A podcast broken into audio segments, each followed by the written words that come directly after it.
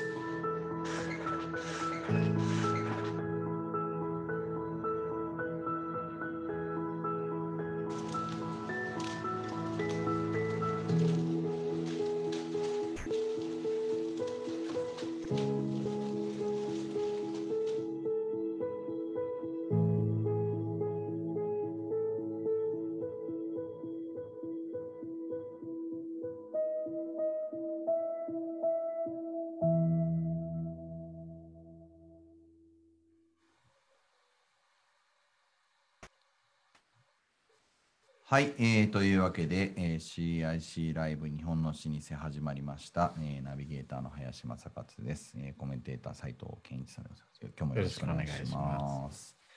えーすでにですね、えー、伊沢さん入っていただいております、えーよろしくお願いします。よろしくお願いします。はいえー最初に番組のご紹介を少しさせてください。この番組は日本最大級のイノベーションセンター、リアルの出会いに価値がある CIC 東京のライブスタジオからお届けしております。えー快適なレンタルオフィスと起業家が集まるコミュニティを提供する CIC 東京では現在レンタルオフィスの入居者を募集しております。えー CIC 東京の、えーオフィスやコワーキングスペースについて、えーご興味のある方、CIC 東京の施設を見学したい方は、ぜひ CIC 東京と検索して、ホームページからお問い合わせください。はい。というわけで、えー番組が、えー日本の老舗でございます。はい。えー老舗とはということで、毎回ご説明しております。えー3代100年、同業で継続し、現在も制業であるというのが、えー、トトの連会というですね、江戸の集まりのホームページに載っております。はい。で、帝国データバンクさん調べによると、100年を超える企業というのは日本3万3000社あるそうです。はい。えー現在、内閣府ですね、知財計画2021というのにも、えーこれからですね、えー老舗をブランドとして、クルジャパンの観点でプロモーションしていこうねということが書かれています。はい。えー伝統はイノベーションの連続であるということで、はい、えー今日はですね、いずり昆布会さんの7代目ご当主の、えー、伊豆谷真二さんにお時間をいただいております。伊豆谷さん、よろしくお願いします。よろしくお願いします。ありがとうございます。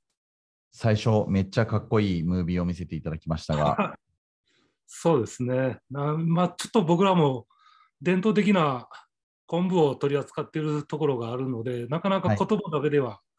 伝わりきれない部分があるので、まあ、こういったムーブ見ていただくとですね、はい、昆布って言っても、まあ、いろんなのあるんだぞっていうところ、まあ、少しは分かっていただけるのかなっていうところで、そういう表現を映像でしようという感じですよね。そうですね。大事ですね。やっぱりこうアピールしていかないとやっぱ伝わらないですからね。そうですね、まあ、なかなか自己満足で終わっていくところが僕らは多々あったので、はい。伝えるっていうところが一番大切なのかなとは思っています。ありがとうございます。はい。えーというわけで、本日の流れなんですけれども、えー最初にですね、えー、いずりさんのですね、えー会社の、えーご紹介をいただきまして、えーあとはですね、えー伊豆谷さんご自身の、あのご紹介もお願いをしたいと思います。で、その後、家訓をお伺いして、えーイノベーションについてお伺いしていくという流れなんですけれども、まず、じゃあ、えーお店の紹介と自己紹介をお願いしてもよろしいでしょうか？はい。えー、いずり昆布会さんの伊豆谷と言います。はい。えー会社自体はですね、実はあの江戸時代から続いてはいるんですけども、もともとお酢屋でして、はい。大阪の堺で創業しております。えーまあ、お酢を、まあ、売ってたっていうところから、えーまあ、昆布があー松前船に乗って、えー北海道からあー来るようになって大阪でも、あのお酢につけたおやつ昆布とかが、えー食べられるようになったっていうところがあって、まあ、自然とお酢屋から昆布の加工にっていうところで、えー昆布を、まあ、明治元年、えーまあ、それ以前から、えー取り扱っております。で特に僕ら創業の地堺っていうのは刃物の町っていうところもあってですねあの昆布加工に使われる特殊な刃物が、えーまあえー品質よく生産されていたっていうところもあって昆布加工が盛んになった中で、まあ、弊社の方も、えー堺の創業の、えー昆布の組合の古くからのまあ、のれんというかですねそういったところに参加してたっていうのは聞いております。ただですね、まあ、あの戦争がありまして、でうちの堺のお工場であったり店っていうのが、まあ、あの焼けたりとか、えーその当時の坂東さんも戦死されたっていうこともあってうちの祖母の実家が高知県にありまして、まあ、そこに疎開するような形で高知に移ってきて今に至っております。えーただ一貫してやっているのはですねおぼろ昆布を、えーさっきちょっとムービーで見ていただいたように、はい。あの機械で作れないおぼろ昆布を、えー製造しております。はい。えー次のスライドを、じゃあちょっと出しましょうか。これですね、まさに。はい。そうですね。でなかなか、あのースーパーのバイヤーさんもそうですし、まあ、特に一般の消費者、あお客様、実はとろろ昆布とおぼろ昆布ってな何が違うのとか、おぼろ昆布でツイッターで検索しても、実はとろろ昆布の画像が出てきたりとかですね。なかなかこう明確な違いっていうのが、まあ、伝わりきってはいないんですけども、まあ、僕らとしてはこのおぼろ昆布、えー完全な手削りと、えー原料は、えー北海道の昆布と醸造酢のみで、えー作っております。まあ、もちろんとろろ昆布でもあの本物の、えー添加物なしのとろろ昆布を作られている方もおられるんですけども、まあ、弊社の方針としたら、えー添加物なしの、えー手削りによるおぼろ昆布を、えー創業以来ずっと守り続けているというところになっております。あこれはすいません。あ私、はい本当にちょっと不勉強で、あの、西田さんお会いした後も理解がちゃんとできてなかったかもしれない。そう手削り以外にも、そうか、そういう原料のところでも差があるんですね。そうですね。まあ、ー一般的に売られているとろろ昆布ですね。あのやっぱり百貨店で売られているものは、やっぱりしっかりした昆布使われているものもあるんですけども、はい。まあ、あの価格が安いと言われるようなものとか、お買い求めしやすいものはやっぱり、まあ、それなりの原料を使ってるっていうのは、まあ、実際のところかなとは思います。はい。ありがとうございます。じゃあ、一回スライドをあれしてください。はい。ありがとうございます。なので、えー大阪で、えー戦火に遭われて、じゃあ、高知に疎開してこられて、で、えー高知に来られてから何代ぐらいになられるんですか？えっ、と、3代ですね。うちの祖父の時からなので、ベチャーの時から来られてってことなんですね。ね、はい、ありがとうございます。で、やはりその大阪時代のその堺とか何せ刃物町がありますから、そういったこう刃物が、えー武器となると、えーおぼろ昆布が特徴があるよということで、シグネチャーがおぼろ昆布ということでやってこられたということですよねそうで。すね。はい。はい、ありがとうございます。はい。あのこの後あの必要なスライドありましたらまた呼び出していただければあの表示いたしますのでおっしゃってください。はい。はい。で、そんな中でですね、えーそんな、えー、いずり昆布会さんの、えー後を継がれた伊豆谷さんなんですけれども、はい伊豆谷さんご自身の自己紹介もお願いしてもよろしいでしょうか？はい。えっ、と、僕はまあ1977年、えー生まれで、は今年、まあ、45歳という形です。えはいーまあ、もともとはですね、あの、まあ、家業が昆布屋をやっていたんですけども、はい。えー幼少期の頃から継ぐという感覚は全くなかったです。皆さんこう、皆さん基本継ぐ気がないっていう。きっぱり。きっぱり。はい。本当になんで昆布を 売ってるのかっていう、あんまり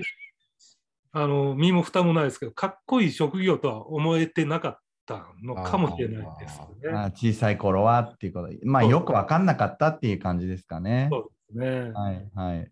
で、まあまあ、じいちゃんとかはね、あの、告げよ告げよみたいな感じやったんですけど、はい。父とかはそんなにも継がなくていいよっていうスタンスだったので、おじいちゃんいいですね。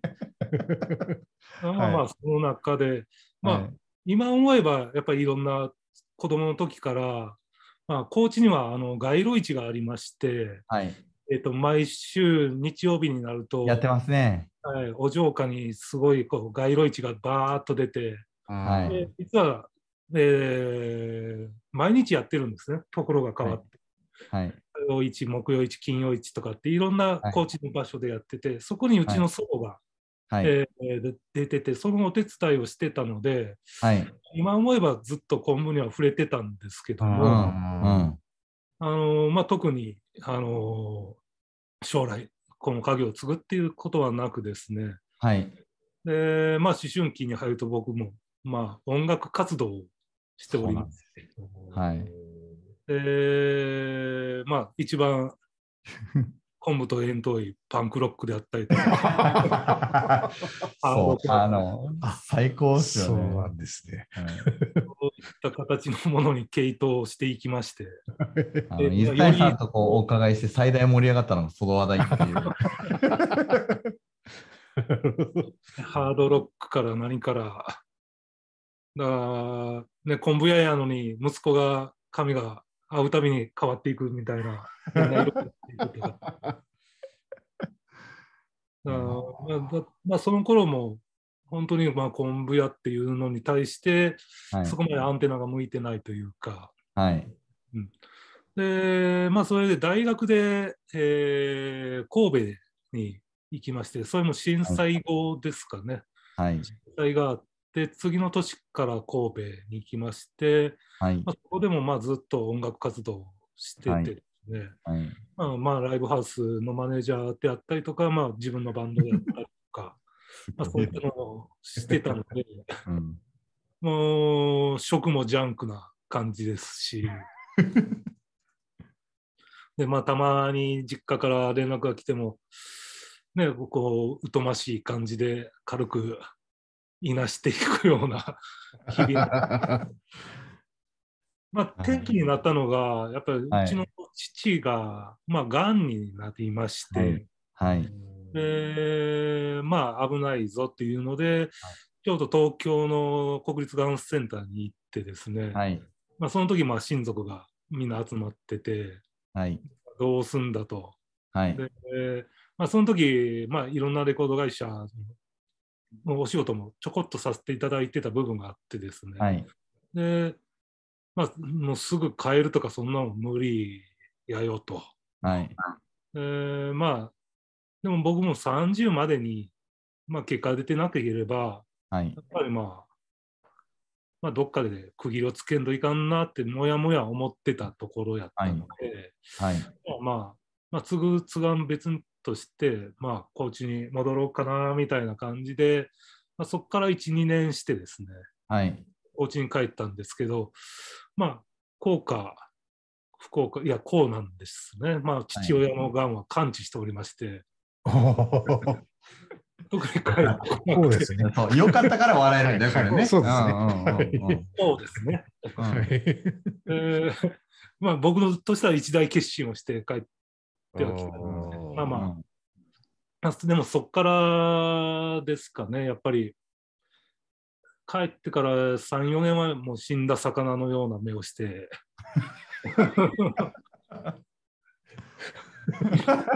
破れて帰ってきた。小汚い。いやいやいや中年に足をかけたようなやつが、はい。だらだらとっていう形で、まあ、実家の手伝いをしながらなんですけど、はいはい。やっぱりその中で同年代の、まあ、鰹節屋さんであったりとか、はい。えーまあ、あの基礎調味料、まあ、味噌屋さんもそうですし、はい。ちょうど同年代の経営者とお会いすることが多くなってきてですね、まあ、その中で、まあ、悩みっていうのがあってですね、まあ、このままこの業界がどうなんだとか、うん。うんまあ、そういった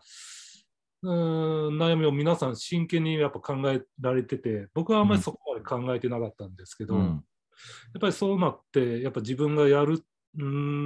んことを思った時に、まあ、業界ってどうなんだっていうので、まあ、ちょっと考えるようになって、うん。えーまあ、もう一度、まあ、昆布をちゃんと、ね、こう昆布のおかげで、まあ、会社があって、うんまあ、従業員がいて、うんでまあ、歴史を、うん。ねあのつなぎさせていただいてっていうのがあるんですけど、まあ、実際、まあ、そこの昆布の業界ってどうなんだっていうのを見出してからやっぱりこりゃ生半可な世界じゃないなっていうのを、まあ、気づいてやっぱりちゃんと心を入れ替えてやらないとっていうのと、うん。ちょうどまあ転換期であったんですね。やっぱり僕ら昔ながらの職人抱えてやってたので、うん。その時から言うと、やっぱり生協さんとのお取引が始まったりとうか、ん。うん。そういったところでは、やっぱり衛生管理であったりとか、うん。あー食品工場として求められるものがうん。増えてきたところやったのか、まあ、高知はちょっと遅かったんですけど、うん。うん。でそうなるとやっぱり白衣を着てと、うん。で職人は夏暑いからそんな着てられるかっていうので、うん白衣を着ていただくのにまあ2年かかったりとかですね。まあそうですよね。まあそういったまあ当たり前のことをしていくっていうのを始めたんかもしれないですね、その時に。変ですよね。だからまあそこをやっぱり従業員からしても嫌やったと思うんですね。まあちっちゃい頃から、あーね、帰ってくるたび金髪になったり赤になったりするようなガキが 何制服ちゃんと着ろって言うんだみたいな。よりによって、言う人が、こあなた、あなた髪の色違ったよねっていう人がこう言うわけですもんね。ちゃんと違僕う。が従業員やっても多分嫌やったとは思うんです でもまあまあ、あのーちょうど会社としても一番苦しい時期やったと思います。はいでうんでまあ、父との代を変えないとなかなか会社が立ち行かないっていうところだったので、うんやっぱり僕もまだまだそんな知識がない時点で代替わりを30代でしたんですね。うんあ早いですね。でまあ、その時はまあ必死ではやってたんですけど、やっぱり知識もないし、うん。ところで、まあ、まあ、やるべき改善と、まあ、守るべきものと、まあ、分けて考えていくっていうところに、まあ、至っていったんかなっていうところですね。ああ、やはり皆さんそこの、なんていうか、あの不益流行のところに話が、なんか変えない部分と変えるべき部分とってところにどうしても話がなってくるんですね。そうですね。うん。まあ、特にあの大きい目で見ると、やっぱり僕らの業界っていうのはダウントレンドなので、うんえーたとえ食が見直されようと、業界としてじゃあ、末広がりになっていくのかってなると、決してそうではない現実がうんあるので、まあ、そこに抗っていく部分と、うんうん弊社として伝えていく部分とっていうのは、まあ、結構矛盾したところがやっぱり出てくるんですね。うんうんで、まあ、もう一段階やっぱり意識が変わったのはやっぱ自分の子供ができてからっていうのはあるんですけど、うん。やっぱり自分の子供ができた時に子供に伝える活動をしなければっていうので、うん。まあ、幼稚園なり小学校なり回り始めたんですけど職員がおー。うん。でもまあそれをする中で、まあ、実はこれ遅いなと思ってやっぱり、うん。意識的なことで言うとやっぱり孫の代に伝えるぐらいのスパンでやる活動なのでうん。即効性がある活動ではないのでうん。やっぱりまあ事業活動としてひ必要なんですけどまあお金を生むような活動ではないですけど、うん。うん。まあこういったところをしながら、じゃあ、今のライフスタイルに合ったような提案をどうやってしていくのかっていうのを、まあ、同時に考えながらっていう、うんやっうん。ぱ伝統だから、うん。まあまあ、僕ら言うのはやっぱ古くからやってるからっていうところって、まあ、消費者のあの購買、えー意欲に、えー直結した部分ではないと思うのは情緒的な部分なので、うん。えーやっぱりニーズに合った提案をするっていうのが僕らの課題ですし、やっぱりここは業界としてあぐらをかいてた部分はあるんだとは思いました、実感しましたね。うんうんうん僕ら親の代から多分そういう活動してたら、ままだちょっと違った景色やったかもしれないですし、あひょっとしたらっていうとこもうん普通に逆にありすぎたからその危機感を持ちづらかったのかもしれないですね。そうですね。うん、まさかね昆布を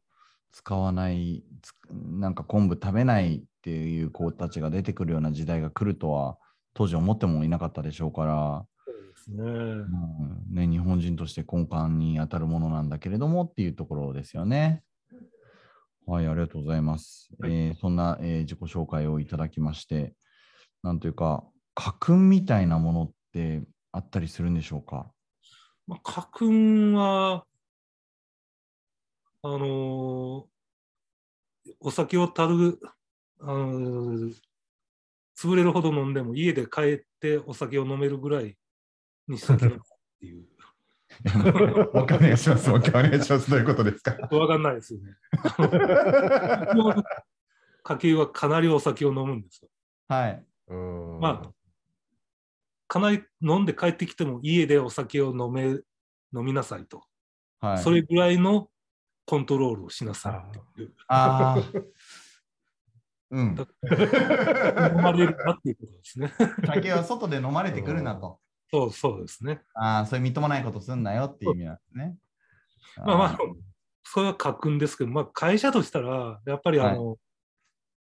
技術を伝え、つなげるっていうところですね。だから僕らはおぼろ昆布を伝えるんではなくて、まあ、その技術を伝えていこうっていうのはずっと、まあ、じいちゃんも言ってたと思います。はい。はい。うん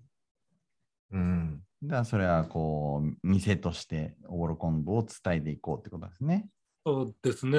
じいちゃんは結構ハイカラなじいちゃんで、別に昆布屋じゃなくてもいいよって。あのえ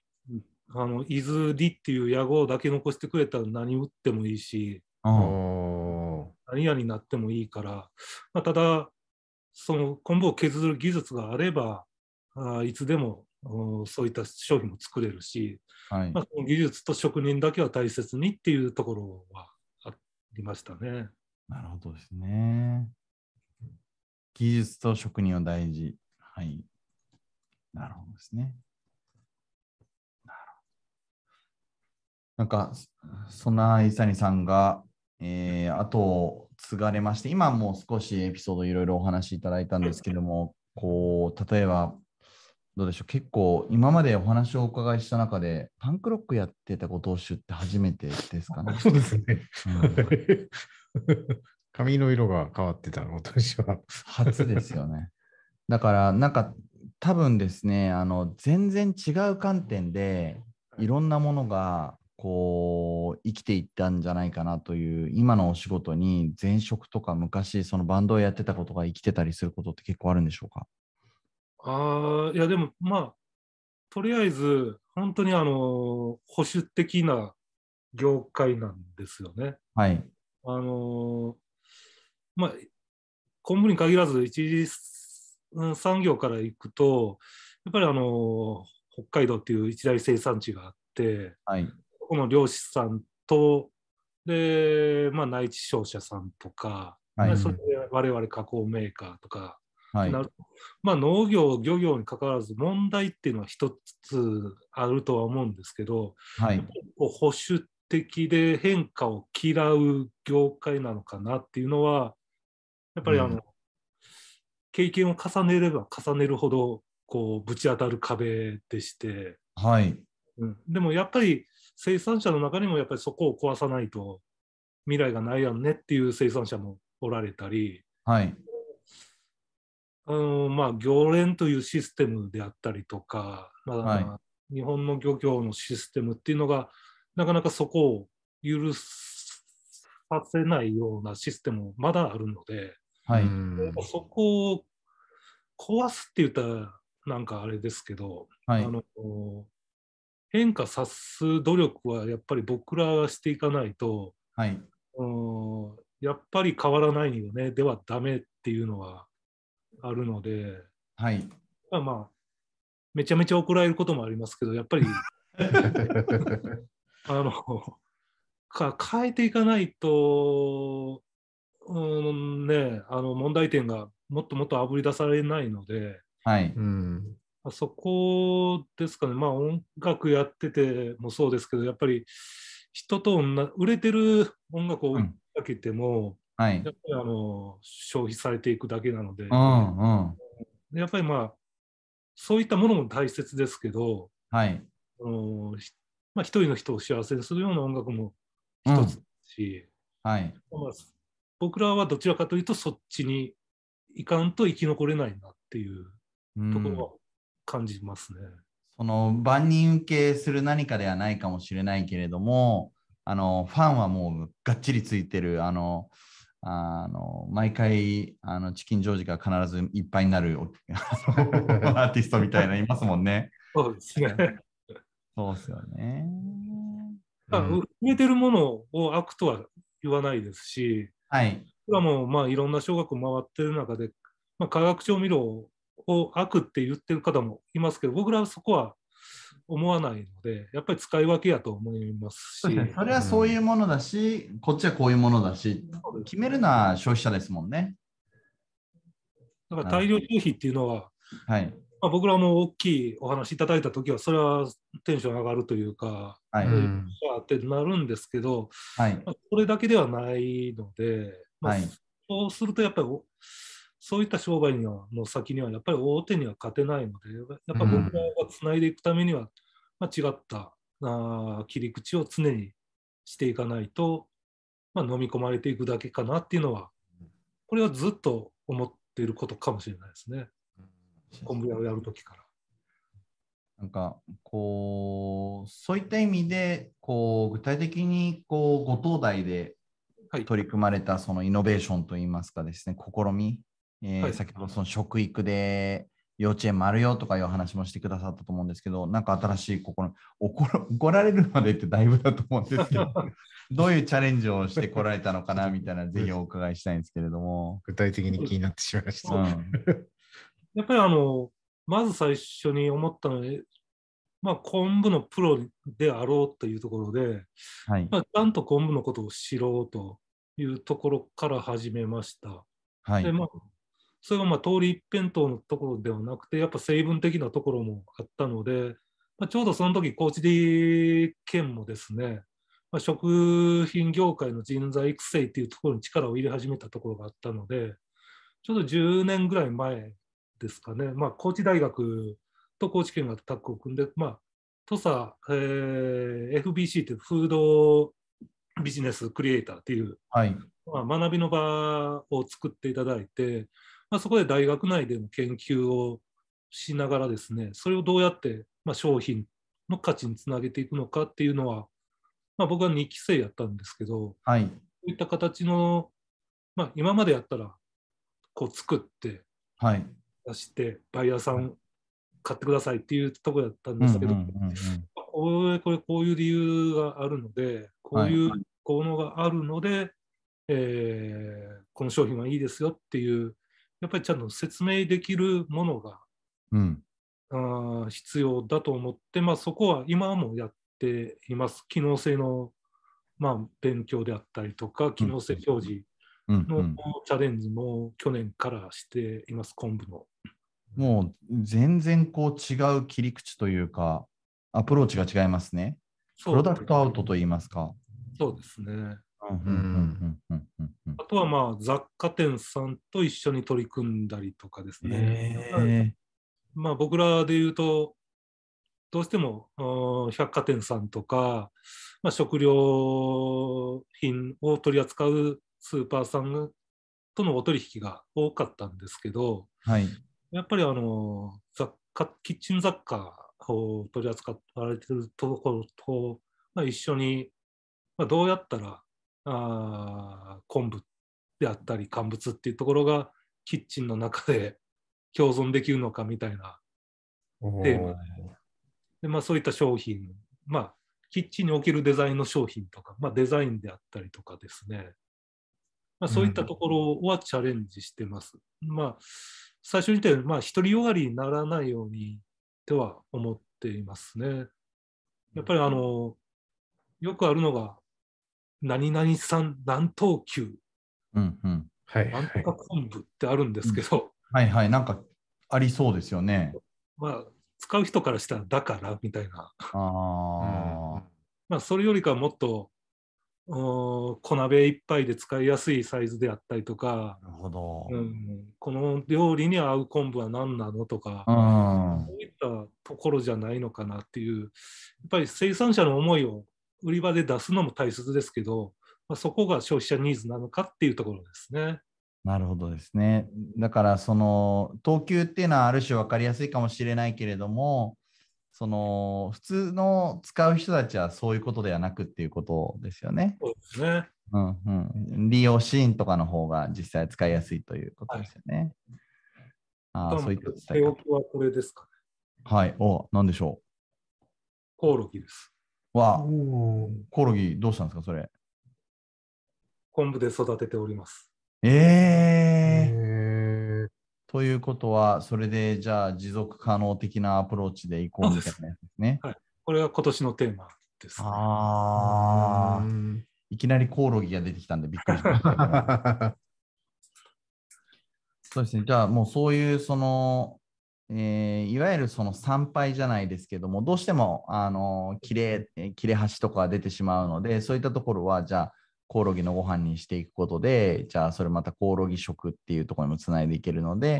サイクルもありますし、うんうんむしろコオロギに昆布を与えることで、昆布のうまみが移行するんであれば、うんうん、それはまた、えーコオロギフードの新たな付加価値になっていくのかなっていう、今、研究をそこでしてます。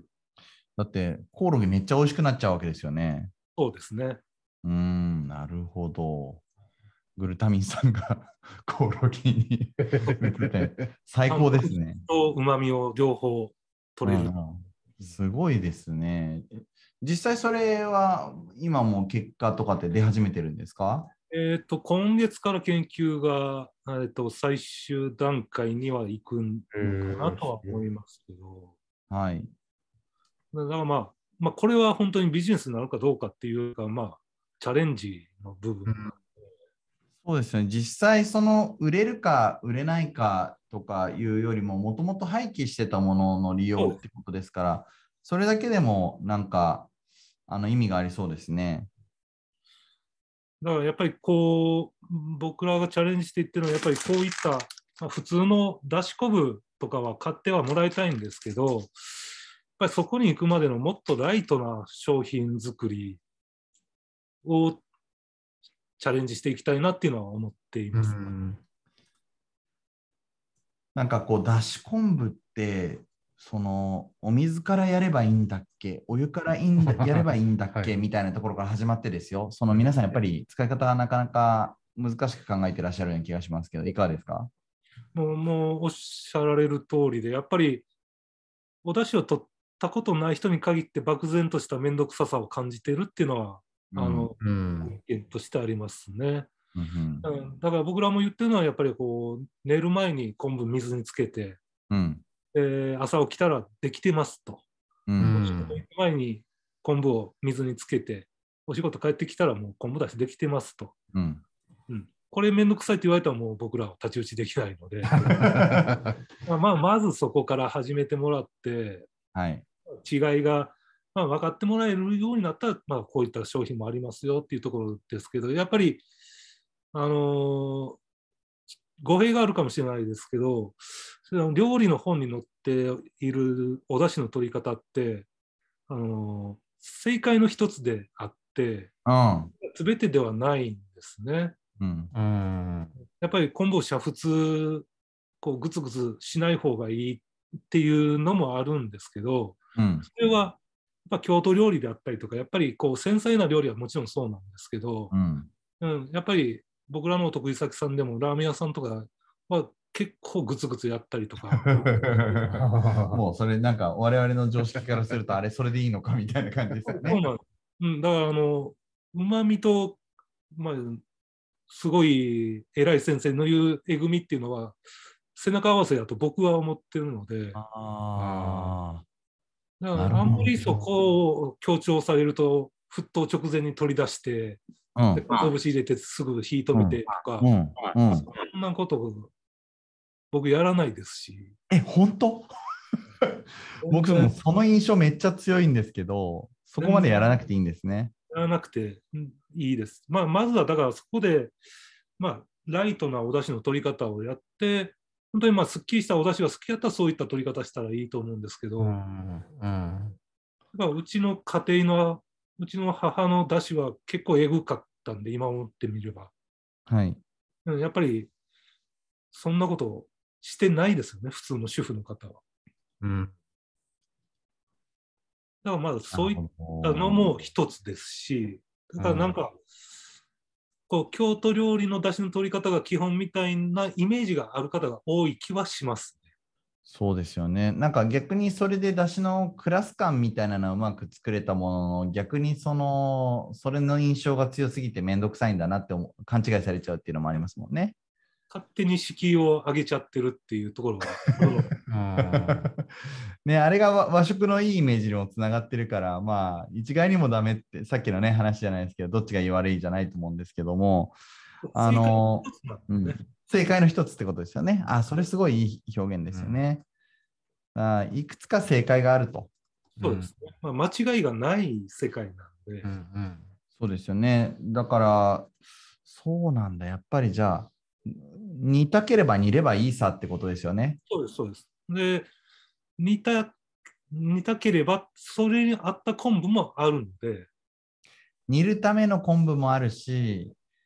それこそおでんの具で入ってる昆布とかあるじゃないですか。はいあれはだから、なんかまた崩れてもらっても困るし、そうですね。うん、だからそういうのが、お出汁が適度におでんの中に出つつも、自分自身も形が保てて美味しいっていう昆布とかもあるわけですね。もあるので、あだからその辺はだから、僕らが訴求しきれてない部分なのかなと思いますね、昆布屋として。めんどくさがり屋さんの人にはこの昆布であ忘れてても大丈夫ですよっていう。あーいいですね。さっき言った朝出かけるとき水に浸していけばいいですよっていう昆布ですね。そうですね。うんそれ、いずりさんの商品名で何て言うんですか？それはね、あのいろんな昆布があるんですよ。で、はいまあ、うちはでも、えー丸ごと食べれるだし昆布っていうのがあるんですけど、はい。そのまま、まあ、ちょっと細切りになって水に入れて、はいで。そのままだし殻も具材として食べていただけるような。皆さん、じゃあ、あの丸ごと食べれるだし昆布をですね、ぜひえー水に 朝つけて、で夜そのままもうお味噌をお味噌を溶けばいいだけですね。そうです、そうです。煮立たせて。はい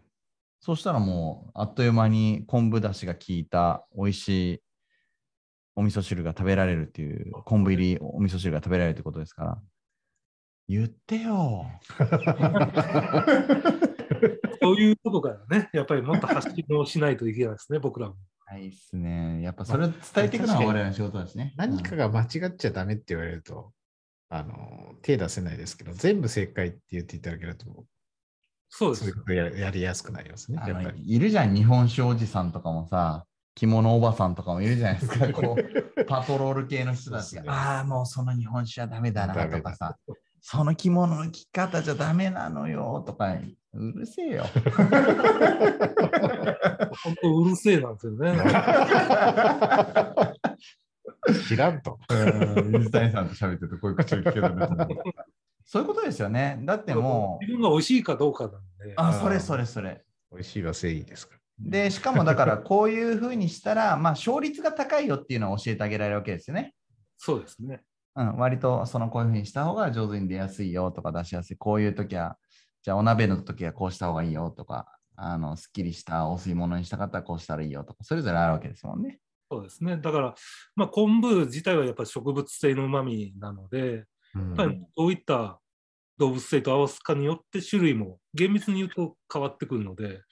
本当にまあコーヒーのような感じかもしれないですね、世界観的に。ああ、もうなんかそういう世界に持ってきませんか？それめっちゃかっこいいわ。うん。ね、だってグルタミン酸と、まあ、だから、鰹節とね、あの、昆布と掛け合わせると、うまみ1000倍みたいな説ありますよね。そうですね。まだから、あれこそコーヒーのブレンドですよね。もうそうですね。あと温度帯によっても変わりますしね。うん。そうなんだよ。なんか最近シングルオリジンのそのコーヒーで浅入りで酸味が強めでみたいな流行りだけれども、じゃあまあそれだそれ一一本でいって逆にその通っぽさを出すのもありだし、やっぱり普通に飲んで普通に美味しいっていう風に感じるコーヒーっていうのはやっぱりまあそれぞれのお店が出してるブレンドとかでバランスいいなみたいなやっぱりあの複雑な味わいがあって美味しいわけですから、うん。ね、まずなんか、お前そんなコーヒー分かってねえぞとか言われる前に 美味しいブレンドあるからどうぞって言ってもらった方が気が楽ですからね。だからあの本物はやっぱり僕らよりもあのもっと古い昆布屋さんもあるんで、はい。まあ僕らはやっぱりにわかを増やしてはいきたいですよね。ああ、あーにわかを増やす。そうか、まあだからその先、に本物があるとは思うので。なるほど。だから昆布道みたいなのがあるとしたら、まず、いずりさんを通じて昆布道入りしていただいて、まあ、そうですね。より奥深い世界を知ってもらいたいということですね。そうですね。いいですね。一個だけ質問していいですか？おっしゃしちゃいましょう。お願いします。さ先ほどあの、かえまあ、先ほどのその不益流行の話なんですけど、今、あの、変えるべきものと変えないべきものでいくと、先ほどの職人さんとか技術みたいな話あったんですけど、そこは今も変えず、その、どこを変えようと意識されてるのかっていうのは、ちょっと改めて聞きたいなと思ったんです。そうですね。やっぱりあの直近の問題としたら、やっぱりあの生産量と品質、価格の問題っていうのが、あの直近の僕らの業界の問題にはなってます。で、まあ、そこに対して、まあ、やっぱり量の確保であったりとか、そういったものを追っかけるのは、はい。またちょっと違うので、やっぱり少量でもあの回っていくようなサイクルを作っていかないと、まあ、昔のようにやっぱ大量に出し昆布を売ってねとかっていうのはまた違ってるので、まあそっちの方が簡単なんですね、そういった売り方の方が簡単なんですけど、はい。その先にはやっぱり、うーん、業界としてサイクルがうまい形で回っていかないような気がするので、一企業としたら、やっぱり一次生産者を守るようなあー省流であったりとか商品に変えていかないと、昔通りの売り方をしてると、まあ、生産者も守れないし、消費者にも届かないしっていうのはあると思います。ただでもそこにはやっぱり本物であったりとか、やっぱりちゃんとした昆布の取り扱いはもちろん、あのーやってる自負をしているので、はい。うん常に飛び道具ばかりではないうんですけど、まあ、そこを、まあ、何々さん出し昆布ってありますかって言われたらもちろんありますって、でもそれよりもこっちの方があの安くて、えー言い出し出ますよとか、やっぱりそういった形で、うんまあ、昆布屋の英語でない部分を伝えていくっていうのが会社として変えていかな、意識的に変えていかないというんいかなと思ってますね。まありがとうございます。昆布会のネゴシャンみたいな感じ。うんすごい。はい、ありがとうございます。水谷さん、あっという間にですね、あ残り1分みたいな感じになっちゃいましたので、これからのですね、いずりの展開について、じゃあ最後皆さんにあのお伝えしたいことがありましたらおっしゃってください。そうですね。あの、やっぱり僕ら高知で、えー昆布屋をやってるんですけど、やっぱりあの、高知とかあ大阪とか北海道とかっていうくくりじゃなくて、やっぱり日本の昆布屋としてですね、やっぱりいろんな形で、まあ、世界中にこのまあ旨味の文化っていうのをなんとか届けたいなと思うのが、えー、と僕の野望ですね。うん。じゃあ、その野望を実現するべくですね、我々も手伝いをしていければと思います。ぜひよろしくお願いいたします。はい。あの、もう緊急事態明けましたんで、堂々とあの飲み飲みに行きましょうってうんで、はい、もう、とにかく僕は伊谷さんとは早く飲みたいです。飲み市場に。はい。もうこうで飲みましょう。帰っても大丈夫帰ってもね、まだ家で飲めるぐらいの程度の容力を残して飲みましょう。はい、えーというわけで、えー本日ですね、えー日本の老舗を、えーお届けいたしました、えー日本の良いもの世界へということで、えー本日ゲストはですね、いずり昆布会さんの7代目ご当主の伊豆谷真二さんにお話をいただきました。えーコメンテーター、斉藤健一さん、ナビゲーター、えー今週も私、林正勝でございました。皆様また来週お会いしましょう。ありがとうございました。